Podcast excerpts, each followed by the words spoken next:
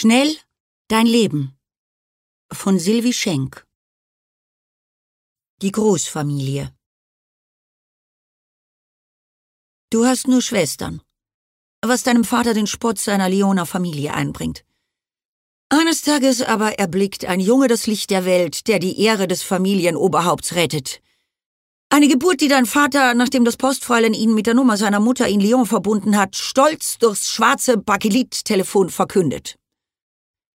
Die Lyoner Familie ist katholisch, bürgerlich, vermögend. Sie betrachtet euch, die Hinterwäldler aus den Bergen, mit einer gewissen Verachtung. Eine kinderlose Tante verspottet deine Mutter als stets trächtiges Kaninchenweibchen. Eine andere Tante und deine Großmutter besuchen euch in eurem Ferienhäuschen. Sie geraten in Streit mit deinen Eltern und mit der anderen Großmutter, die den ganzen Sommer bei euch verbringt, die sanfte Mutter deiner Mutter. Der Streitgrund bleibt dir verborgen.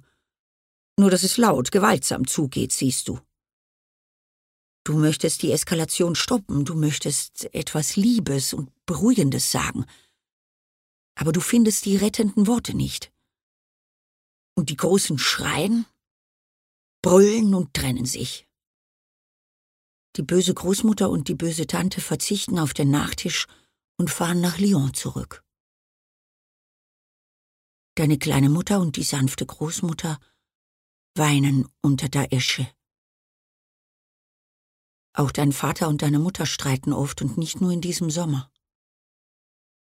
Deine Mutter droht, sie werde ihren Hut aufsetzen und für immer verschwinden. Schon öffnet sie die Wohnungstür. Ihr hängt euch an ihren Mantel und fleht sie an, bei euch zu bleiben.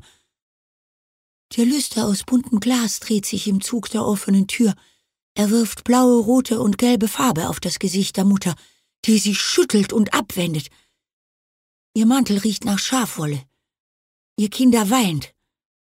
Der kleine Bruder versteckt sich heulend unter dem Mantel. Ihr, die Mädchen, seid die Zeltheringe.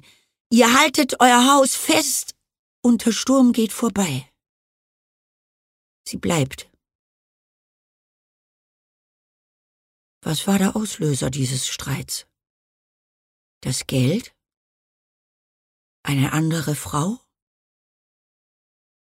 Die Mutter deines Vaters? Mit 14 erkennst du, dass deine Mutter ein Adoptivkind ist. Dieses Geheimnis wird dir von einem tiefen Bergsee offenbart. Am Ufer bebt das Schilf, eine blau schillernde Augenhöhle. Dort steht die Frage ganz deutlich am Grund. Warum hat deine Mutter blondes Haar, weiße Haut, himmelblaue Augen? Ihre Eltern haben schwarzes Haar, braune Haut und schwarze Augen. Du hast keine Ahnung von Genetik und weißt nicht, dass die Natur in der Tat solche Wunder gestatten kann. Damals stellst du dir viele Fragen.